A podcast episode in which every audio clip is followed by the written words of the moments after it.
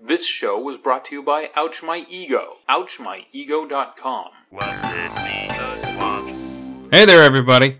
We've got another episode, and it's new for you, really. I mean, I don't know of anybody who has, one, talked to this guest, two, talked about what we're going to talk about. So, our guest, let's get to him. His name is Ron Nelson, aka A Celluloid Jam on Twitter. Ron, welcome to the show. Thank you for having me. You're welcome.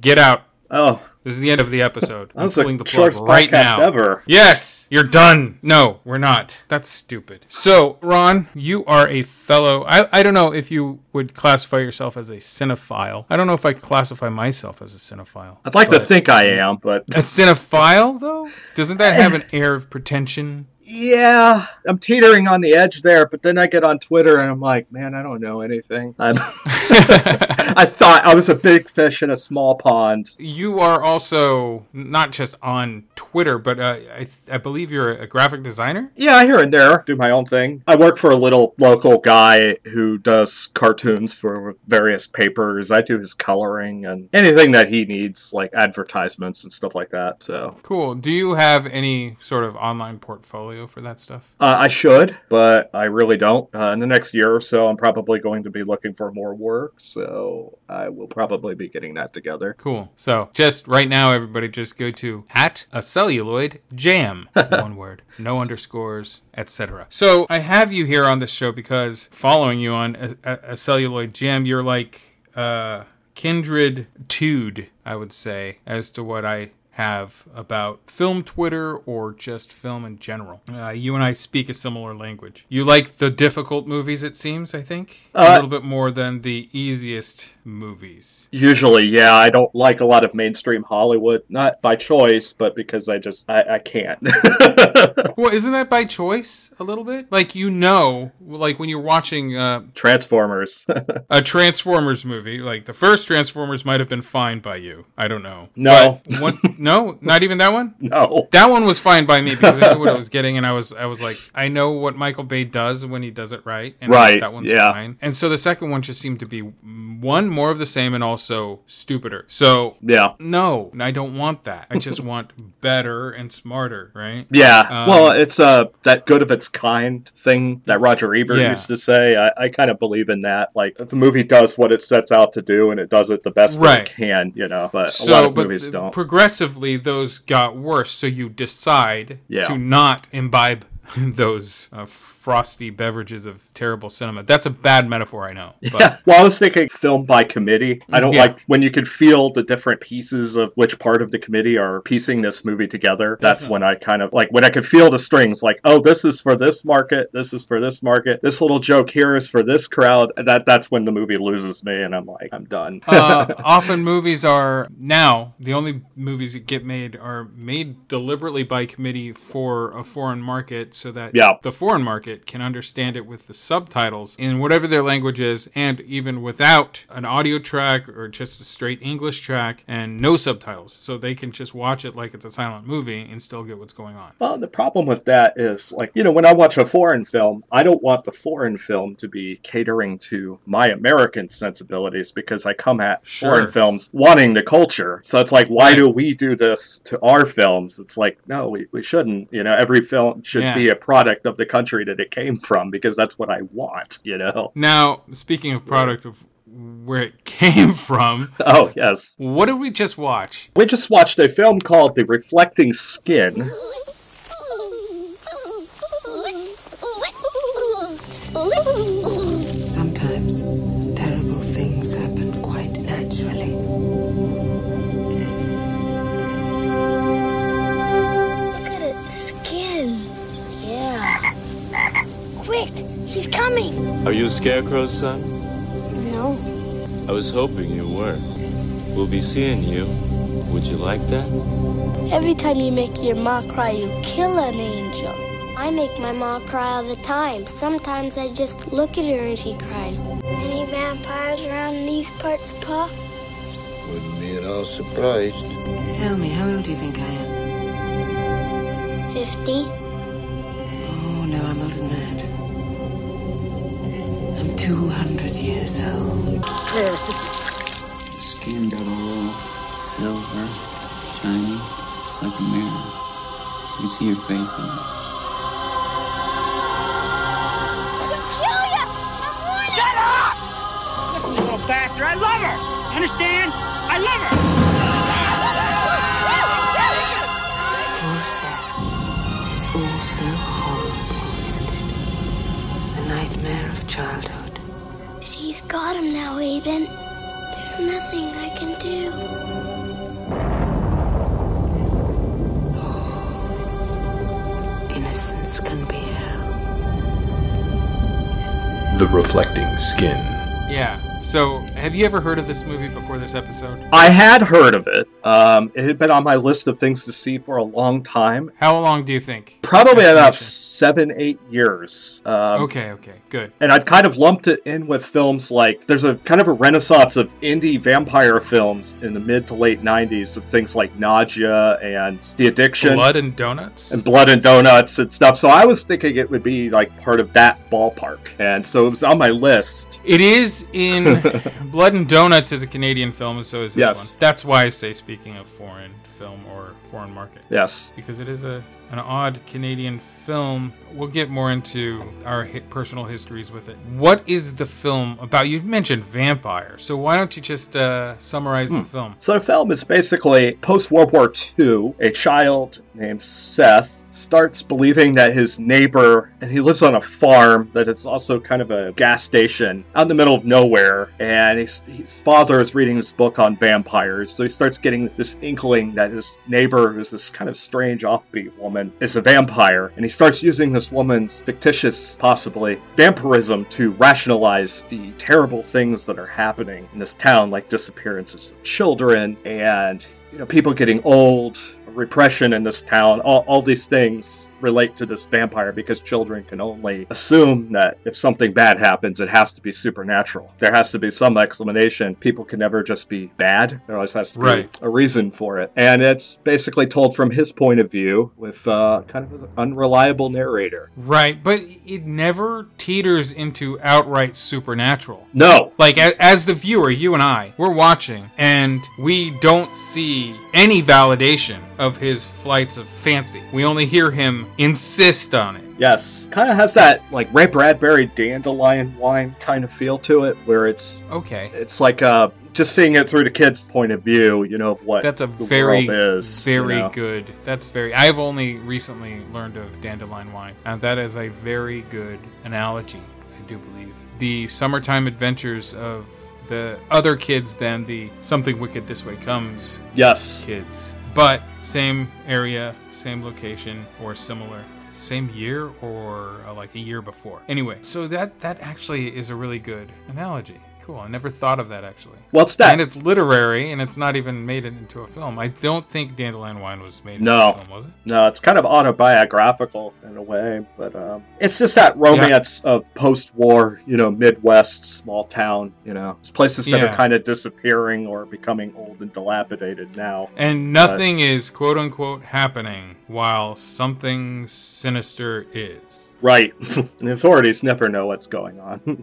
So when I heard of this movie, I actually heard of it back when it came out. It came out on cable. Where I got my cinephilia from were a couple places. One of them being Cinemax of all places on Wednesday nights. Yeah. It was Vanguard Cinema in the early 90s. And I used to watch all kinds of stuff. And this movie I believe was on it or it was on Bravo back when Bravo used to show film or it was on A&E back when it was arts and entertainment television and they used to show art house films. yeah, before it just became television. So that's where I first heard of it and I watched it. Now, this viewing of it, I, I've had this movie for years, but I hadn't ever gone back to it. But I've always wanted to, so I was saving it for this show. And this show has been in, in gestation also for years, something like this show. After I got into podcasting, I always wanted to do this strange movie show, kind of inspired by the incredibly strange film show by Jonathan Ross. Oh, I love. That. I don't know if you've ever heard of you. You love yeah, that? You've heard I, I of it? love Jonathan Ross. He's just fantastic, just right. in general. And he's got a new podcast too. oh, cool. I Love Movies, I do believe it's called, with Jonathan Ross. I'll have to check that out. Yeah, it's really cool. And it's very casual. Incredibly Strange Film Show was a show about strange film, and that's where I heard of Evil Dead and Evil Dead 2 for the first time. Really? Those type of things. So, yeah, so it, it cracked open this thing where I was already aware of strange film in a mainstream sense, and I wasn't shaken by it. Like Jaws, at six years old, you should be shaken by Jaws, and I wasn't. I was just like, oh, cool. Oh, What? Ooh, a severed head. I come at Jaws as like I don't consider that a horror film. I consider that like a Moby Dick adventure film. So, but I'm weird. and a thriller, but there's the gore element, there's the scare element. The scare element equals horror to a mainstream audience. Yeah. And it put everybody off of, the water. yeah, the water, including pools. yes, So- toilets. Yeah, toilets.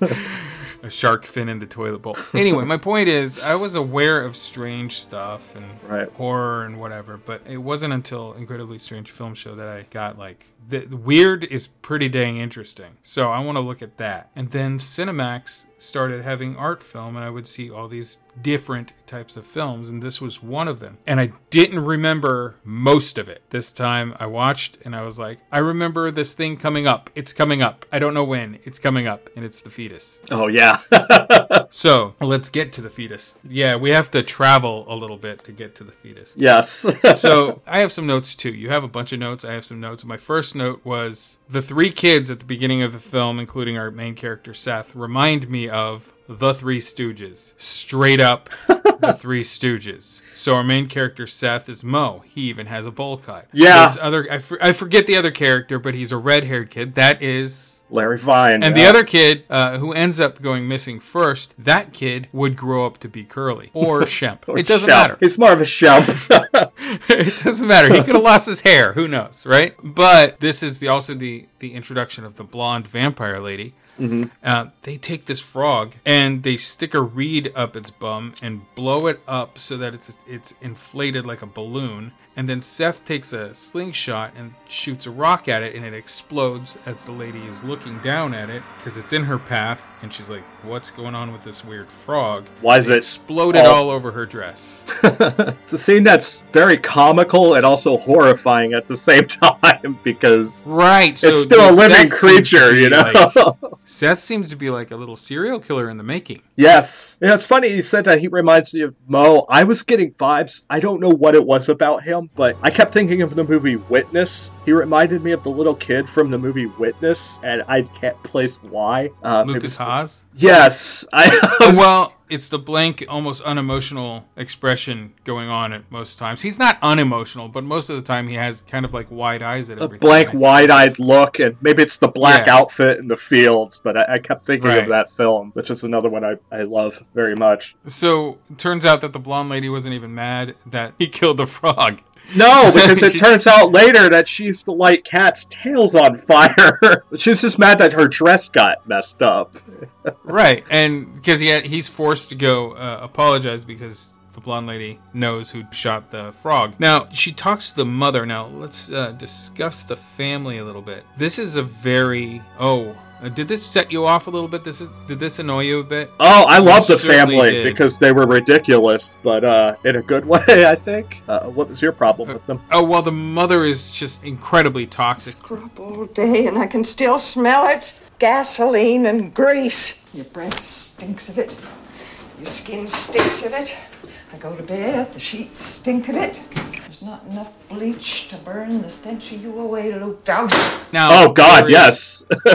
a resentment that she has for their husband that comes out much much later yes. uh, when after the first boy is gone missing and found in a barrel on his property It was in the well. in the well right the father who is just always in his pulp novels and he- where the kid gets the idea you mentioned it but where he gets the idea that she's a vampire is that the cover of one of these pulp books has a painting that looks an awful lot like the lady Yes. the blonde lady. like the round glasses and the jacket and the, the hat. and the black headdress and the Yeah. black outfit. It looks a lot like her, uncannily like her. And so he's like, "Well, she's a vampire." Because after his dad explains what a, what a vampire is, What's vampires?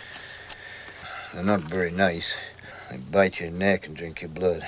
Stuff like that. What'd they do that for, Pa? Because if they don't, they get old. And then the people whose blood they drunk, why, they get old. And and then they die. And then during the day they sleep in a coffin, and at night they turn into a bat if they feel so inclined. Any vampires around these parts, Pa? Wouldn't be at all surprised. He's like, totally.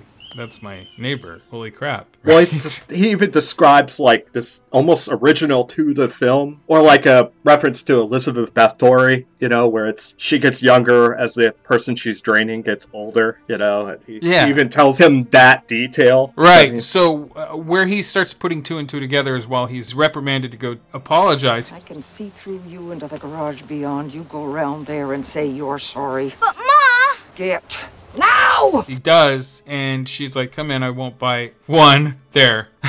yeah. Two, she starts talking about her dead husband. Do you know what that is? No. It's one of my Adam's teeth. Do you know what this is? Hair. That's right. My husband's hair. You see, it's all that's left of him now. Just a box of bits and pieces. Bayram. This is the smell of him. And the boy thinks that the bottle of cologne is his sweat. His sweat, which I, I wrote in my notes because I thought that was a really interesting idea for a vampire that they take your life force through your sweat and they keep it in jars. I yeah, just so he's found that distilled- really interesting. Her husband to this boy is a distilled bottle of sweat. Yes, and teeth, and teeth, and little teeth right hairs. because she has Yes. his teeth and hair so he he starts putting this together like she's distilled him and she's like i'm 200 years old Yeah, she said she's What- two hundred. what is this nonsense so is is this film to you successfully strange or is it just a drama what is it to you Well, I found it like a drama with little tinges of horror. It kind of reminded me of a film like Picnic at Hanging Rock, where it's like I would call it a horror film, but the average person would call it a drama. You know, because it's not. Now, this is on Shutter currently for Shutter Canada, probably because it's a Canadian film. It's not available here. I was really excited that it was available here, but then I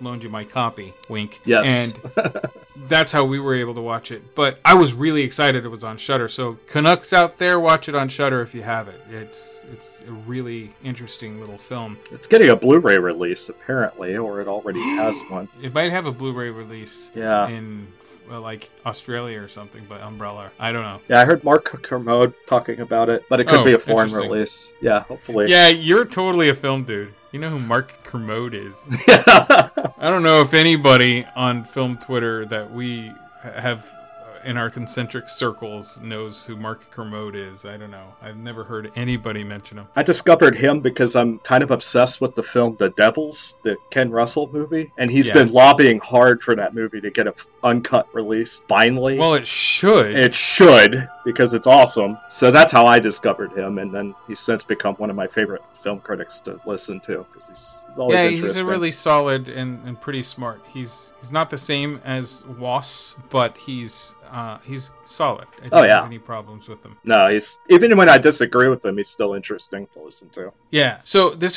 filmmaker, Canada, let's go back to that. This Yes. filmmaker is a Canadian filmmaker. I forget his name. Do you know it? Philip Ridley. Have you heard of any of his other films? I have not, but I really want to see them. There's one he did with Brendan Fraser. Yeah. That looks The really Passion interesting. Of Darkly Noon. Yes. All right. So I didn't know The Passion of Darkly Noon was his movie at all. Yeah. And I was at Big Lots once upon a time, and there was the dollar bin.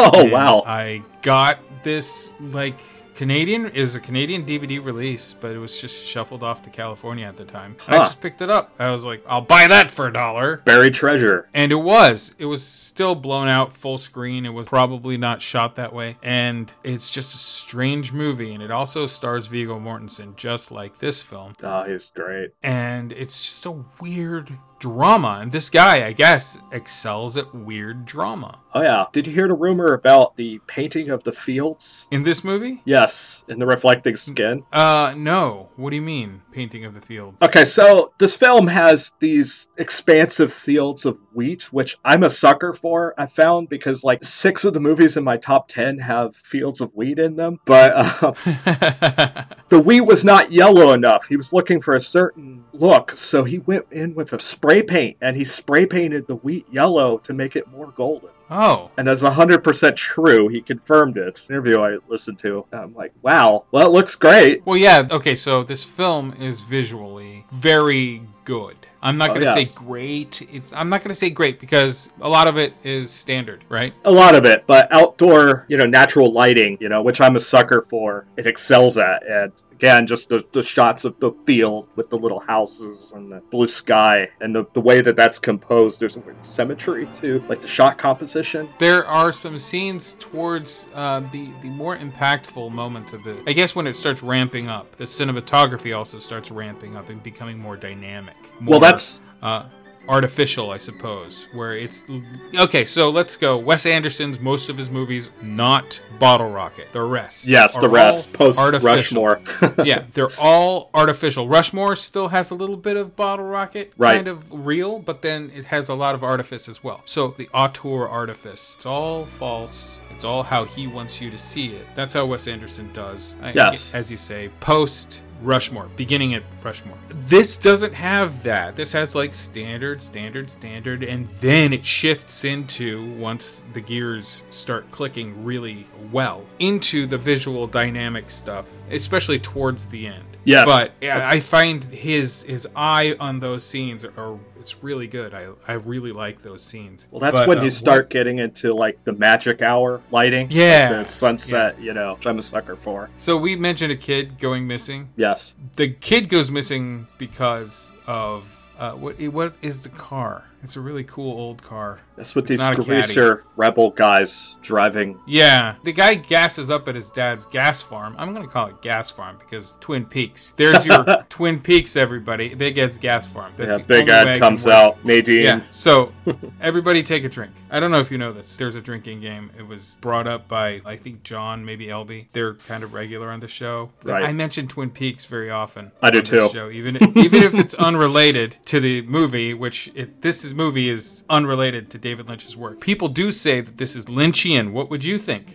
I heard that too, and I don't really see Lynch in it. I see Terrence Malick in it more than anything. And I was very proud of myself because I kept thinking of one of my favorite films, Days of Heaven, which is Terrence Malick's second film, and it uses the natural lighting and it has those wheat fields that I talked about. And it turns out the cinematographer Dick Pope was actually inspired by Days of Heaven when he made this. So I'm like, oh, okay. I guess my eye is better than I thought. So Yeah. that's the feeling I got. I was thinking of uh, the film Days of Heaven, and then there's uh, another movie about childhood, The Spirit of the Beehive, which is a Spanish film. There's some shots in it that were reminding me of that. Uh, but Okay. also the painting Christina's World by Andrew Wyeth. Uh, I was thinking Is of that, that. that's too. the painting where the woman is looking back at the farmhouse or the Yes. the house and she's The outstretched yes, okay. I- hand. yeah. Right. It's a very famous painting. Mhm. That's why even you just mentioning Christina's world and I'm thinking wheat. I don't Yes. even know the title of the painting, but you put it in my brain. I know it now. Wasn't getting Lynch from it, though. I heard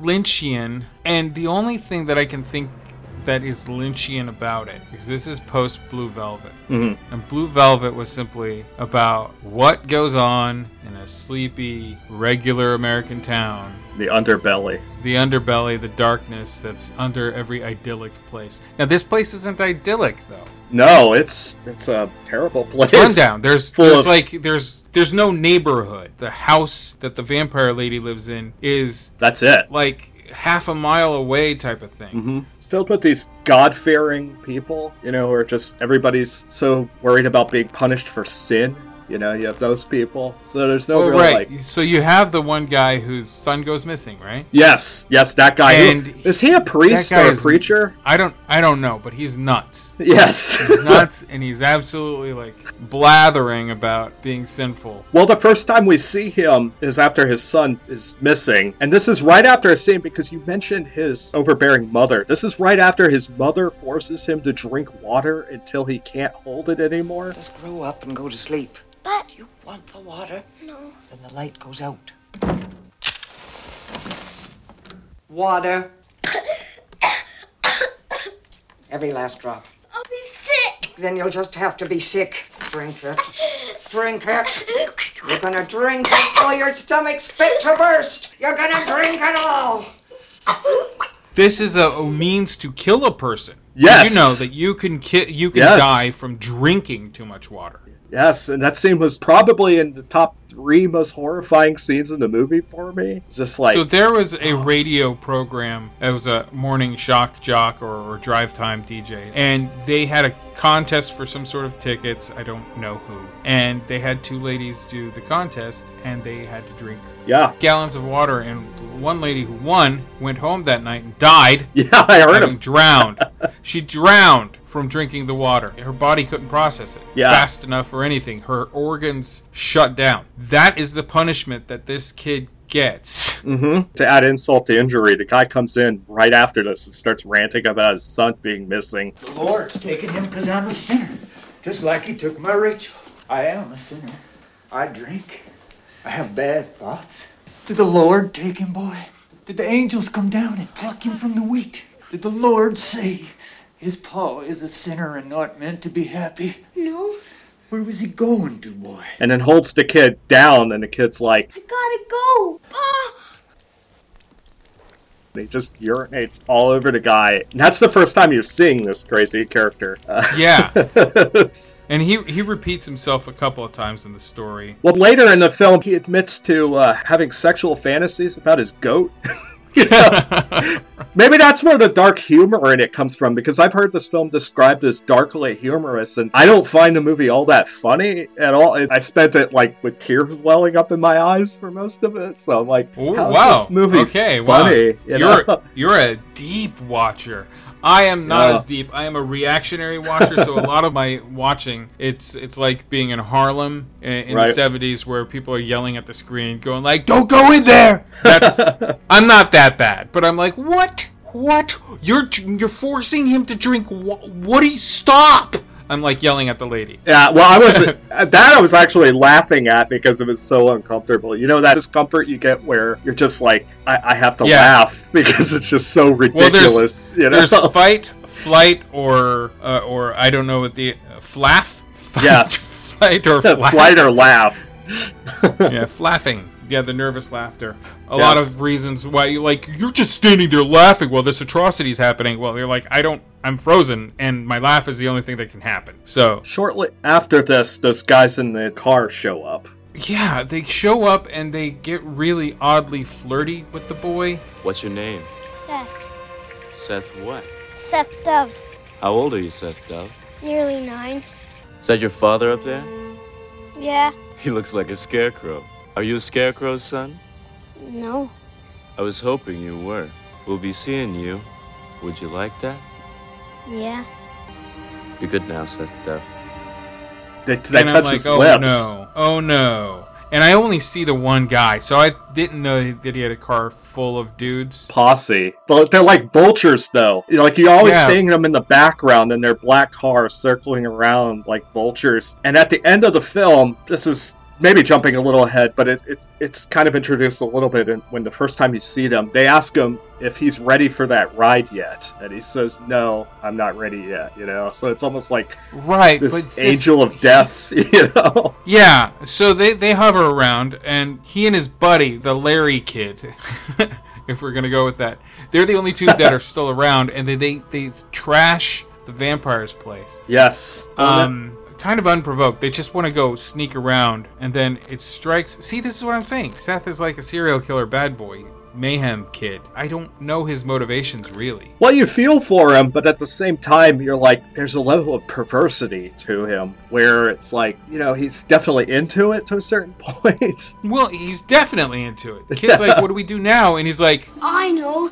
Let's smash it! Yeah! and he's so excited. Like, yeah, let's destroy this. I was trying to think of the symbolism with that shell. I kept thinking of, because there's this whole thing with her husband was a whaler and he has this harpoon, and then there's the shell. Did you come to a conclusion? I haven't come to a conclusion. I was just bringing it up. It's like, maybe we could. All right, so the Work it shell out. had he put did he put his ear up to it? He did. Okay, now had they maybe maybe we can make it better and give it symbolism had Yes. we inserted the shot of like a Lynchian shot actually of the ear close up with the shell next to it and then a simultaneous fade so the images overlap of what he hears which Mhm. is the ocean right And that Which the- the ocean would be seen as freedom or something like this And her name is right? Dolphin Blue. So And then he snaps out and says, "Let's just smash it." So like, smash freedom? I don't know.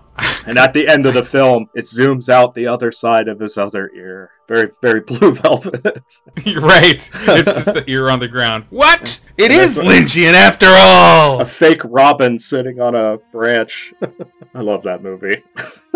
Yeah, I don't watch it nearly enough, but I don't like to watch movies I really, really like over and over. I saved them for That something, someone special. Like we're gonna watch Yeah. Blue Velvet today. You seen Blue Velvet? Oh, you heard for a Yeah, I'm- treat.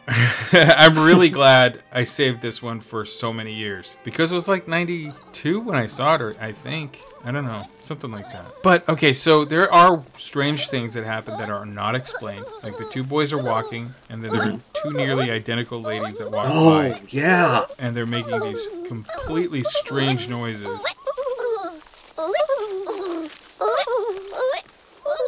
When they're And holding a like they're a holding dove or dead s- bird. Yeah, Ah, It's- that's- it- I think it's a seagull actually. Yeah, and they're which is- holding it. it- It's floppy head, and they're just chattering this weird noise. which may be foreshadowing for the end, but um, But what? that that association with the sea, you know, and what? okay, so happens, there's a you know? seagull, there's a seashell, there's a harpoonist, and her name is Dolphin. So and her name's Dolphin Blue. yeah, Hmm. Interesting. But I started Interesting. thinking I don't of know it- what it all means. as like a phallic symbol too, but the shell is like I don't know. Everything's Hmm. Yeah. about sex, I guess.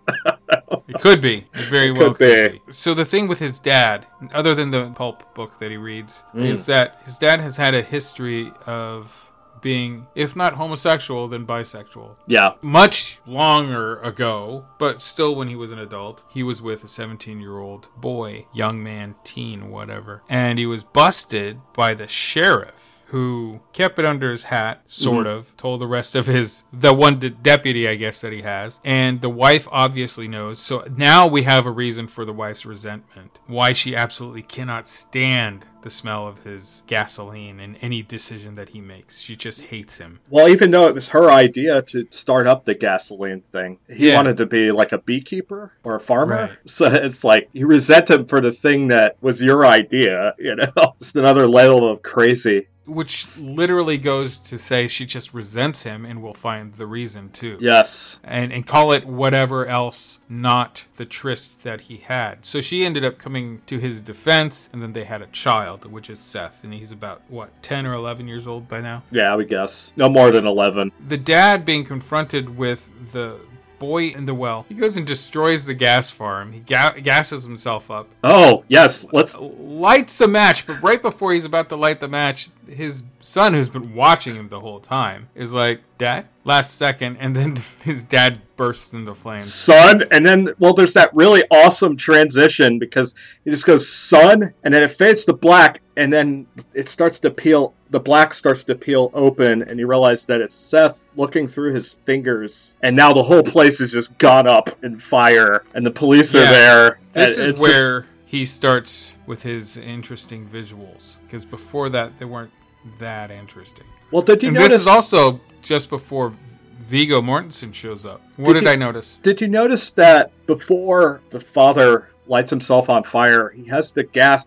He kind of strokes the gas pump up and down, and then he puts Hmm. don't- it in his mouth, Hmm. and he kind of it's it's very So you're saying it seems sort of phallic. it's very phallic. And he does this, and he thinks he's alone while he's doing this, and then he sees his son. You know, it's just I don't know. Oof. It's Hmm. it's really well strange. there might be there might be that okay so i haven't Yes. i don't remember seeing it that way but i haven't seen it but twice in my life And this was something I And- picked up on the second viewing. I'm like, man, he's really Yeah. fondling that thing. well so between my viewings it's been you know 20 plus years so but probably possibly I should, I should say so that goes up in flames and his brother shows up his brother from the war from the pacific Yeah. now did you notice as he's as his brother's story starts he shows up and he ends up having a relationship with the vampire lady he's constantly like get out of here kid you bother me Yeah, pushes him to the ground. it's really kind of funny Yeah. also because I don't totally feel bad about it because I see the character of the kid up until that point and he's kind of despicable. A little He's bit. Just fresh faced about it all. you know what I mean? And kind of cute about it all, but he's despicable. And he's not like Problem Child, the little redhead kid in Problem Child. Yeah, oh, but no, you not at know, all. you know, his character is like just push him. just Vigo, just get him just down to the push him. ground. He's Being a little turd. No, you can't. You can't go with her. So This is after So, but- they trash the place. Right. As Vigo, i his story progresses, he start you start noticing that his hair starts falling out, that his teeth Yes. start going bad, that his features are getting more gaunt. His gums are bleeding. What do you think that is? Why? Do you Uh, well, he mentions uh, being very close to that bomb. Uh, he was in, you know, bombing in World War II, you know, Japan. He mentions the little child with the reflecting skin, the silver from being bombed. Then he mentions playing in the soot and seeing a, uh, a bright flash and playing with the snow, basically, from the bomb, and then eating the fish that are washed up from it. So he's, It's it's radiation definitely poisoning. radiation poisoning. It's like, oh, I've seen when the wind blows. I know, I know what this looks Oh like. no! Uh, no! One of the most depressing things you could bring up. I love when that. the wind blows. yeah, it's a great film. No! Get that away from me! It's very sad, but very good. Super sad. I ain't going near it. I've seen it once, maybe twice. I don't want to watch it ever again. Too I sad, watch too it. heavy. I watch it every Christmas right after watching The Snowman. Are Uh, you serious? Oh, sometimes. You're like, no, no, let's not watch Scrooged again. I'm gonna watch When When, the the Wind Wind Blows. blows. Merry Christmas. That's a That's great terrible. David Bowie song. That's so depressing. But yes, Vigo. I, I was like, hey, it's that's without being obvious about it. It's and maybe it is being obvious, and I'm just a dumb viewer. No, I don't think it's But obvious. It's very subtle. It's radiation poisoning. Yeah. I was like, it's gotta be. But the Don't- kid conflates that with it's a vampirism because that's what happened to the lady's husband. his teeth fell out and his hair fell out, and now she, soon she's going to be collecting jars of sweat. I love how things line up in this film. it's perfect the, the timing of everything that happens but i really identified with this movie maybe this is personal but when i was a little kid uh, i read a lot of monster books and i believed in monsters and me and my sister actually had a club where we secretly accused people in the neighborhood of being monsters like salem witch trial style like my neighbor Perchance was your club called the Monster Squad. no it was the monster club unrelated to the vincent price film But, uh, Well, that's a lot better than the Monster Squad. i like But the I monster have, squad but I have beef against that thing. It's just actually just dumb. Uh, It- it- it's a and- little and dumb. I just don't get the nostalgia heap for it. Well, but that- I didn't see it when I was young. Oh, well, I saw it when I Yeah, was like it- six, so Night of the Creeps is my Hmm. Decker movie. that's your Decker. See, I didn't get to that Yeah. one until later. I was an early teen when I saw it, and I saw it a few times because it came on TV a bunch, and I really, really enjoyed that one. But not Monster Squad. But you guys were your own Monster Squad, but were you running around with like uh, Well- Crucible and all that? No, we weren't religious. I was never religious, but uh, we, we basically, like, if a guy had a beard, we had this guy that lived in the patch of forest, and he had a beard and he wore flannel, so that made him a werewolf. Awesome. you know and we had a, a concocted this elaborate fiction about him where he had this german shepherd and at night he would trade bodies with the german shepherd and Wow. go on like a rampage as this german shepherd well eh, but we didn't think about how stupid it was that there's a man with a german shepherd brain walking around too Uh, so i I hope you don't mind me laughing. no, not at all. It's Funny. ridiculous. But so, so I kind of related to that that that whole thing of if weird things are happening, you explain it using the supernatural, even if it's such a stretch. So this movie was really working. Before that one kid goes missing and then is found up dead, they have this conversation about angels because one of their mothers died. Or Yes. something. So they have this conversation about obviously limited information gleaned from other people's older people, parents, church, whatever, and they just start making up this stuff about angels. Later, after the kid's found in the well, he's dead, but his spirit lives on as randomly one day the kids go to their hideout barn and they smell, they sniff out a fetus. Now, this is the other image that just stuck with me. Yes. You know, like I, I forgot, kind of forgot about the frog until it started happening. Then it all came back. I was like, oh yeah, the frog. And then I'm like, wait for the fetus in my head. And it takes a long time to get to the fetus. Yes. And you get to the fetus and they have a fight over it. You can't have the angel.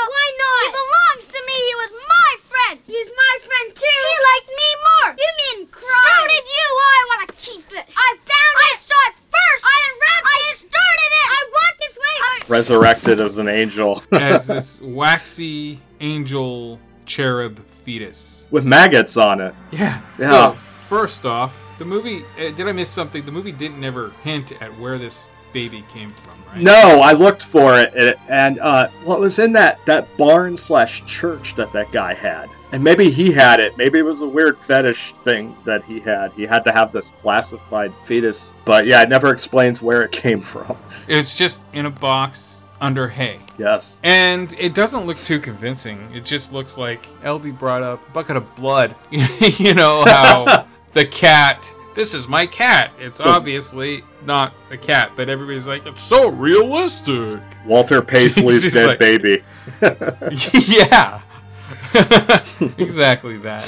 And so so it's not that gruesome or off-putting as it could be. But it still is. But he's still talking to it, and when he's talking to it, he's laying in the fetal position too, and they're laying side Right, by but- side. It's He takes it home and he also has he confides in it almost like it's a priest. Um, Yes. And then he has these one-sided conversations with this fetus. She's gonna suck his blood and kill him. Just like she killed you. What? She did what? Bit your neck. I know, Aben. I know. Now this is definitely a strange turn in the film, but w- what else happens? It doesn't really come into fruition of anything. Nobody finds a fetus. Nobody even questions the smell in the room. no. So- it's just there. I'm wondering about this turn. It, this turn kind of doesn't go anywhere or resolve at all. I think it just gives the kid like a means to express like his internal monologue. He has something to talk to and a reason to talk to it without delivering really on the nose exposition. Right. So it serves Yeah. its purpose for that reason. And eventually, Larry gets picked up by the greaser gang and then found dead as well. Yeah, and, And the it, kid, the kid sees this. yeah, and the kid is where uh, the kid that gets picked up is wearing that American flag that he- he he was wearing when we first saw him. He was going to give it to as a gift to his brother, and then this Yeah. other kid ended up with it. So he's wearing the American flag, and then these vulture men, not literal vulture men, come and just snatch him up. So they kill two kids, and you think that they're pedos by that point. Yeah. That, that that's their MO. But it turns out that that's not just their MO. They're No. seen later talking to our vampire, and Vigo's getting really close to her, and he's actually probably going to move out with her. Yeah. And the kid's like, no, and vampire. And, and this is towards the end of the film now. Basically, everybody's in ruins by the end of this film. Oh yeah, everybody's lost somebody and everybody's dead and it's depressing. I, I couldn't help but laugh. And this wasn't even the nervous laughter. This was, I think this is funny, funny performance at the very end. So it turns out she gets a ride with the greasers and then later is found dead. Yes. Vigo's like, I got plans. I'm about to leave with her today, type of thing. And then he, he runs up to the body and he's in terrible shock and great Vigo acting, of course. And he's sad. And then the little boy Yes. runs off into the field. Another great moment of cinematography. Mhm. And He's yelling.